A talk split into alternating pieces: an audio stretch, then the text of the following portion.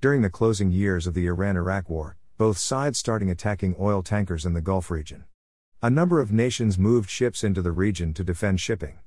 On July 3, 1988, USS Vincennes, a guided missile cruiser, which was operating in the Gulf, moved to engage small Iranian boats, both groups violating Omani territorial sovereignty, and all vessels were ordered to leave by the Omani Navy.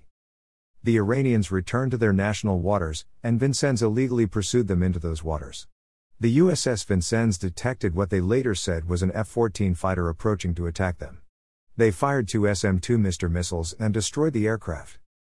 Unfortunately, they had destroyed Iran Air Flight 655 containing 290 people, which included 66 children. Immediately, a cover up was initiated. At first, the Pentagon denied that a U.S. ship had downed an airliner, but there were just too many witnesses and vessels recording data. Multiple explanations of what occurred were put out. It still took over three years for the truth to come out. At the time, Vice President George Bush stated that it was a wartime incident and the acts were appropriate. Flight 655 was a daily flight, recorded every day at the same time and flight path. Her transponder was was in the civilian 3 mode, and not the military mode 2. Also, the aircraft was climbing, not moving to attack the ship. USS Vincennes, along with every other vessel in the area, had recorded this same information. In the end, it was a ship operating illegally in national waters, firing at boats, and they panicked and killed 290 innocent people. A terrible tragedy, and one that happens when wars are fought in places where people live and work. Not an excuse, but a fact.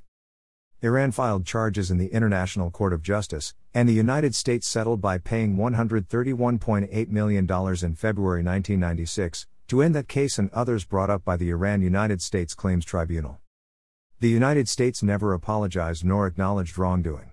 On August 7, 1988, Vice President George Bush said, I will never apologize for the United States, I don't care what the facts are. I'm not an apologize for America kind of guy. On January 8, 2020, Iranian air defense shot down Ukraine International Airlines Flight 752, killing 176. The government at first denied it, then gave several different stories about what occurred. Recently, they admitted the truth. It is interesting to compare these two similar incidents, separated by 32 years, and the role reversals of both sides.